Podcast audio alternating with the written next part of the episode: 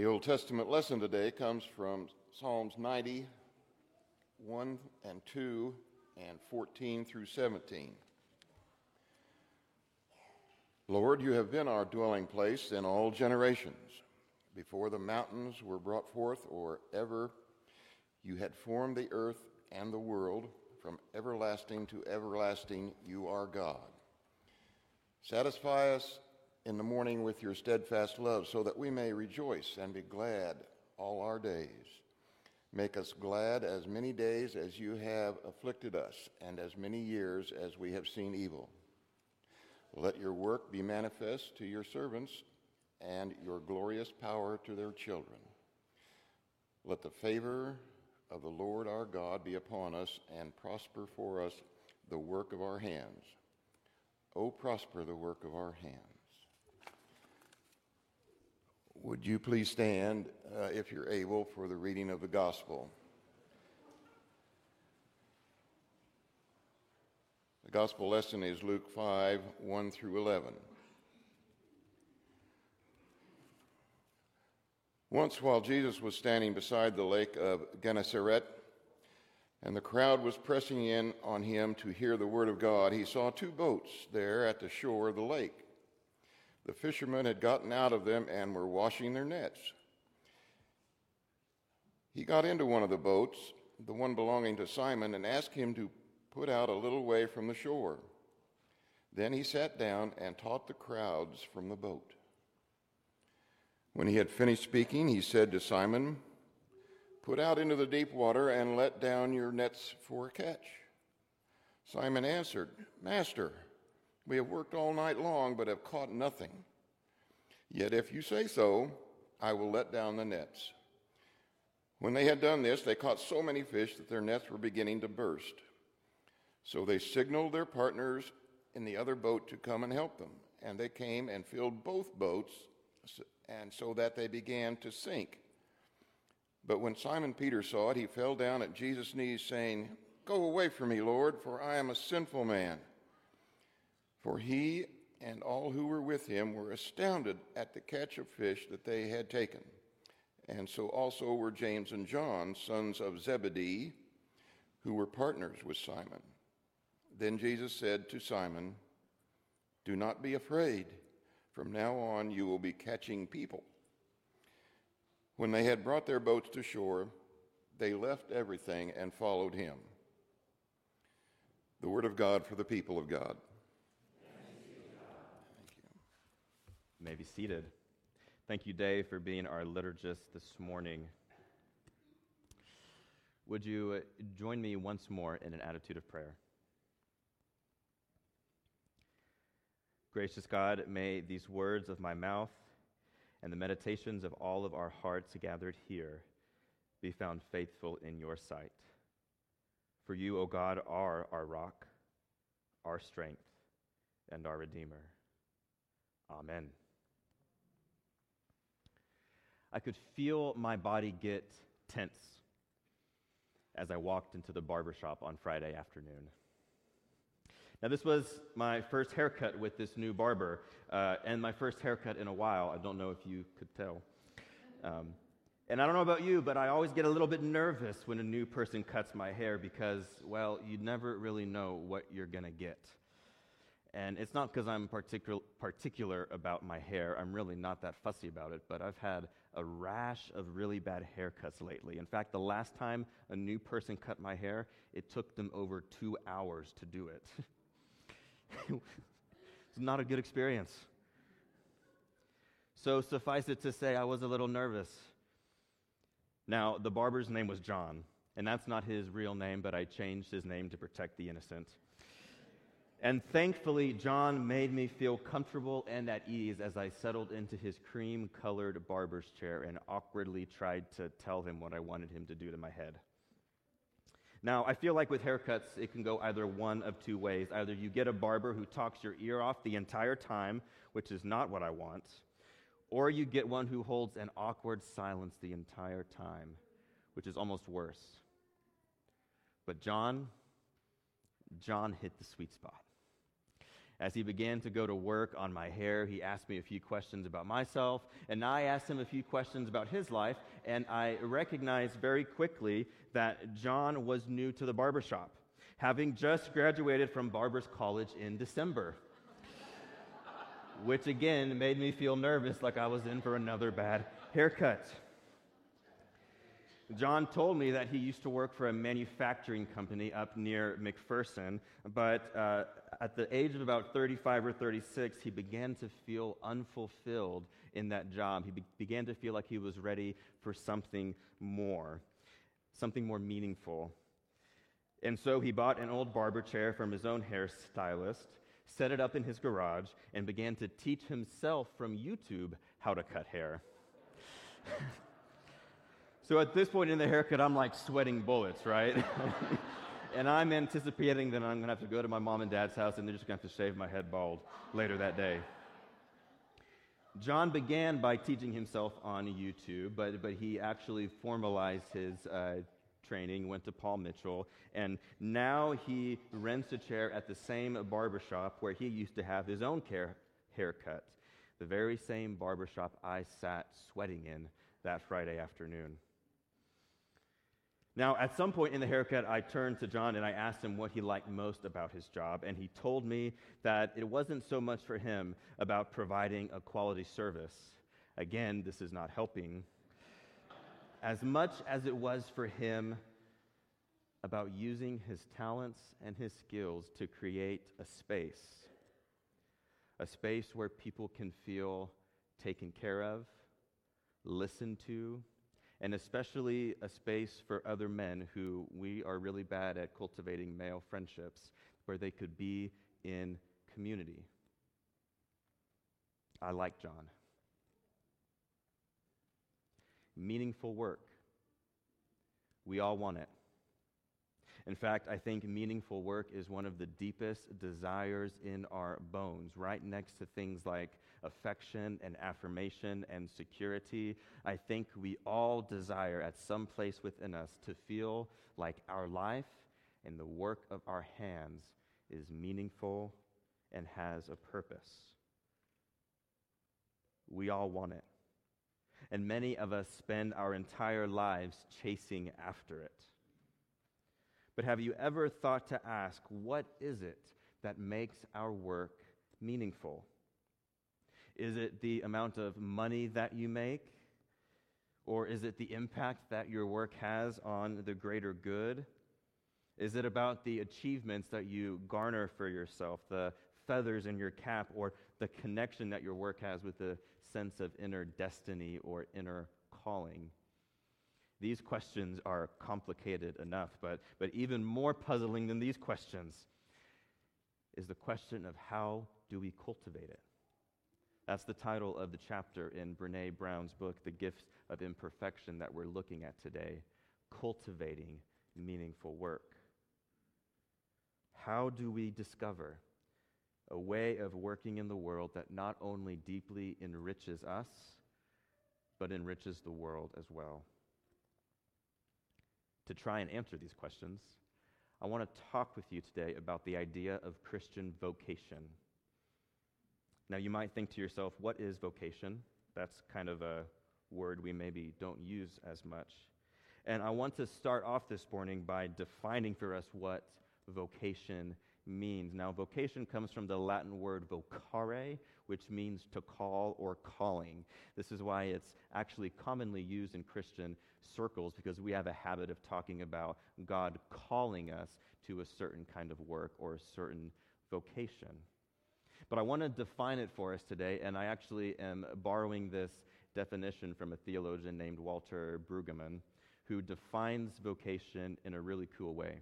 He says, Vocation is finding a purpose for being in the world that is related to the purposes of God.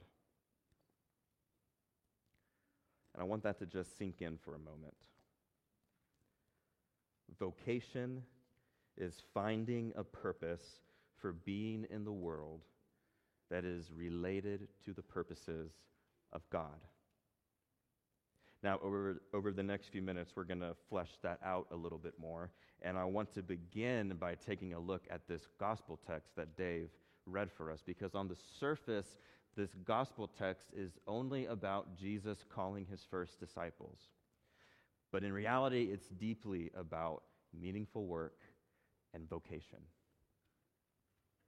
See, John, Peter, and James were all fishermen, and they were failed fishermen. In fact, the text tells us that they spent all night working, and they were probably extremely tired by the point we meet them because they had spent all night trying to catch some fish. And the text tells us they were woefully unsuccessful. They didn't catch a single fish all night. And in the morning comes this itinerant preacher, this new healer, walking along the lakeshore, trying to keep the crowds at bay while sharing with them some teaching. And I have to imagine that these fishermen had heard of this new rabbi, fresh out of Nazareth. He was supposed to be a big deal, but I doubt that they cared because they were just tired and discouraged that their work had not been as fruitful as they had hoped. But they are respectful. So when the teacher asked them to use their boat to teach from, they dutifully pushed their boats out into the shallow waters and let Jesus teach from their decks. Now, what's interesting about this is that the story says that Jesus doesn't actually talk to the disciples, he addresses the crowds. But Peter, James, and John are there, and we have to imagine that they hear what Jesus says. They hear the gospel, they hear the good news, but they also hear so much more. Because after Jesus is done teaching the crowds, Jesus turns directly to them and says, Cast your nets out into the water once again. And at this point, I can just see all three fishermen roll their eyes at Jesus and say, Jesus, trust me, we've tried it. There are no fish in these waters. But probably too tired to argue for long, they listen to the instructions of the teacher and they cast their nets one more time, but this time in deeper waters. And it is here, after they have labored and toiled in vain all night long, exhausted and wearied by their work, it is here that they encounter the miracle. A net so full of fish it nearly sinks both of their boats. But that's not it.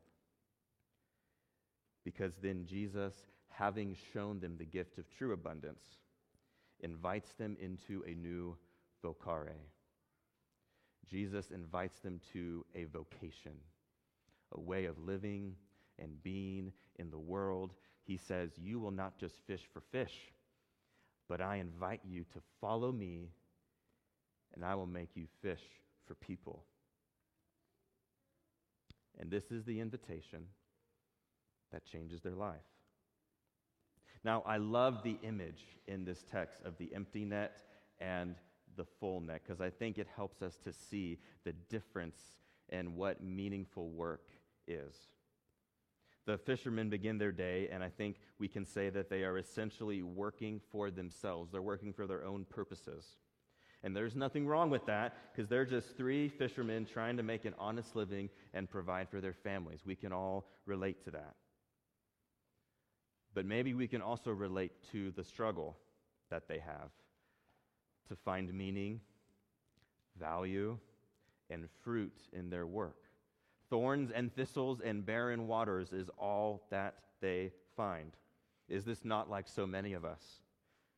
We seek honest and fulfilling work, but we find more often than not that squeezing meaning and purpose out of our work is as difficult as catching fish in barren waters.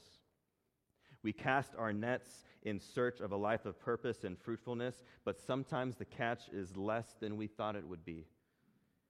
And if fruitfulness is to be found, it is often hard won and comes at a great cost, often a cost to the people we love the most.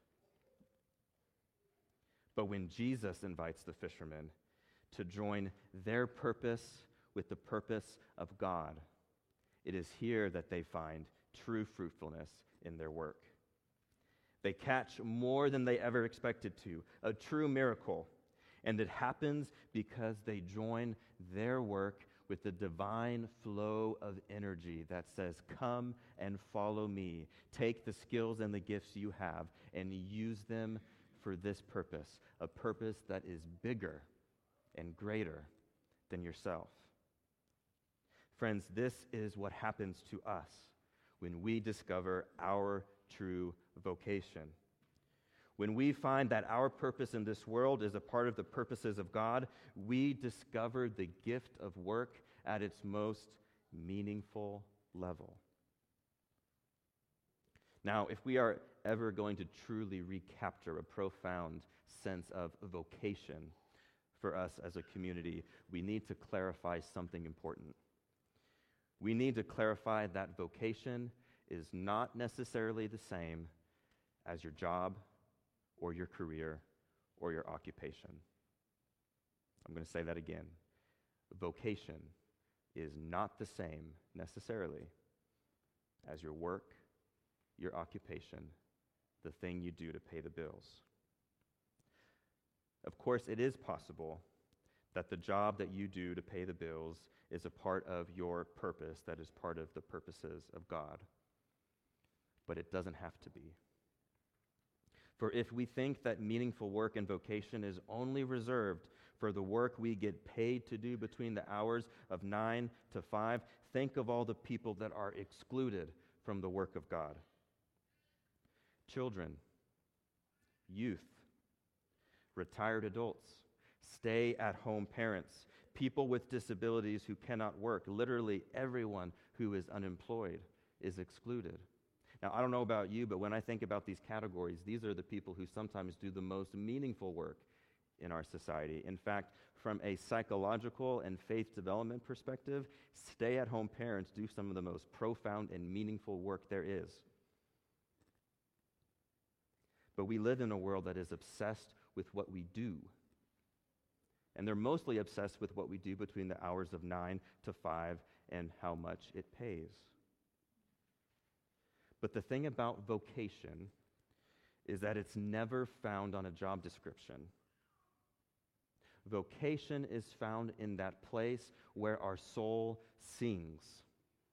Vocation is found in that place where we are connecting with one another on a deeply human level. It's kind of hard to describe, but if you've ever been doing something and you have just felt to yourself, this is what I feel like I was made to do, that is vocation. Vocation is not always readily apparent on the surface. It's not always easy to see because vocation is a deeper, more personal kind of work. It happens in those deeper waters of faith that God calls us to. It is our calling. Now, I used to think when I was trying to figure out what I was going to do with my life that vocation or finding your vocation was like trying to find a pot of gold at the end of the rainbow, except the pot of gold was hidden somewhere inside yourself. And that the goal of life was to embark on this grand adventure, this grand search for the one thing, the one thing that you were born to do. And if you were lucky, to find a way to get paid to do it. Because, as the saying goes, do something you love, you'll never work a day in your life. But as I've begun to discover my own vocation and live into it more and more, I've realized that cultivating meaningful work in our lives is not like trying to find a pot of gold at the end of the rainbow that's hidden inside of us. It is not about searching for a personal destiny that you have to decode. Finding meaningful work is about partnering with what God is already doing in the world and finding a way for your unique gifts, talents, skills, and passions to be merged into the eternal flow of God's grace. To co create alongside God a life of meaning, purpose, and vocation. Vocation asks us to take stock of our unique gifts. It does ask us to look within. But vocation also calls us to remember that those gifts that are given to us by God find their most profound expression when we are tapping into a work that is bigger than us and transcendent from us. For isn't this how the Holy Spirit works? The Holy Spirit is within each and every one of you, giving you those gifts, passions, skills, behaviors that make you uniquely you. And yet the Holy Spirit is also bigger than all of us. And thanks be to God for that because vocation always calls us to a work that is greater than us. I think about the UMW group who provides funeral dinners whenever we have a, a funeral here at the church. It's a lot of work to do that, and they don't get paid for it. But they do it because I think it gives them purpose, it gives them meaning. And what they're doing when they're providing that meal is they're not just providing fried chicken and bread and green beans. They're tapping into the work of God and joining in what God is doing to offer hospitality and comfort and care to people who are in the midst of grieving. This is but one example of what it means to join our purpose with the purposes of God.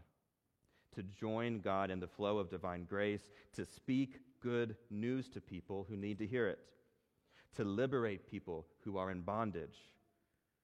It is about offering our work as a conduit for hope, an instrument for mercy, to proclaim through the way we live, whatever work it is, that there is a God who redeems, restores, and heals the broken.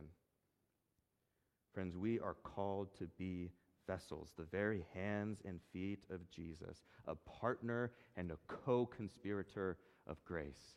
This is the work of vocation. And if you want to find work that is meaningful, look nowhere else than that place where your spirit comes alive, where the intersection of your gifts, talents, and passions intersect the world's deepest need.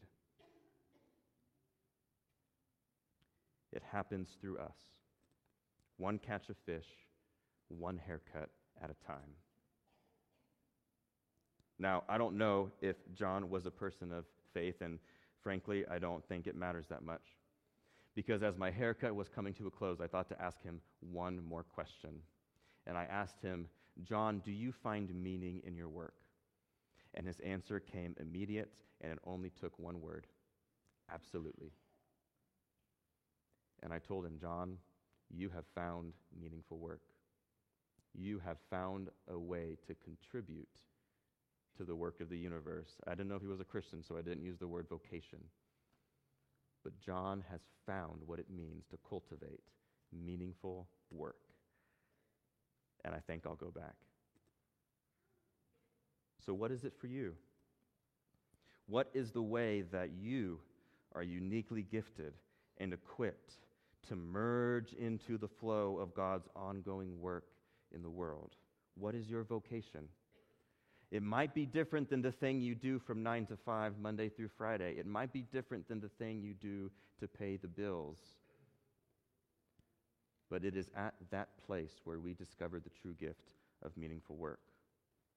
I hope you'll think about it because this is one of the most important questions we can ask ourselves. Who is God calling us to be? To be people who heal, encourage, support, raise up, teach, liberate, inspire, and transform this world. Do not ever shortchange yourself, and do not shortchange your vocation, even if it feels small. For at the end of the day, we should remember that the work we do is never finally about us. It is about God. And the work that God has been doing long before we were here, is doing now, and will continue to do long after we're gone. But thanks be to God that while we are here, we get to join in it.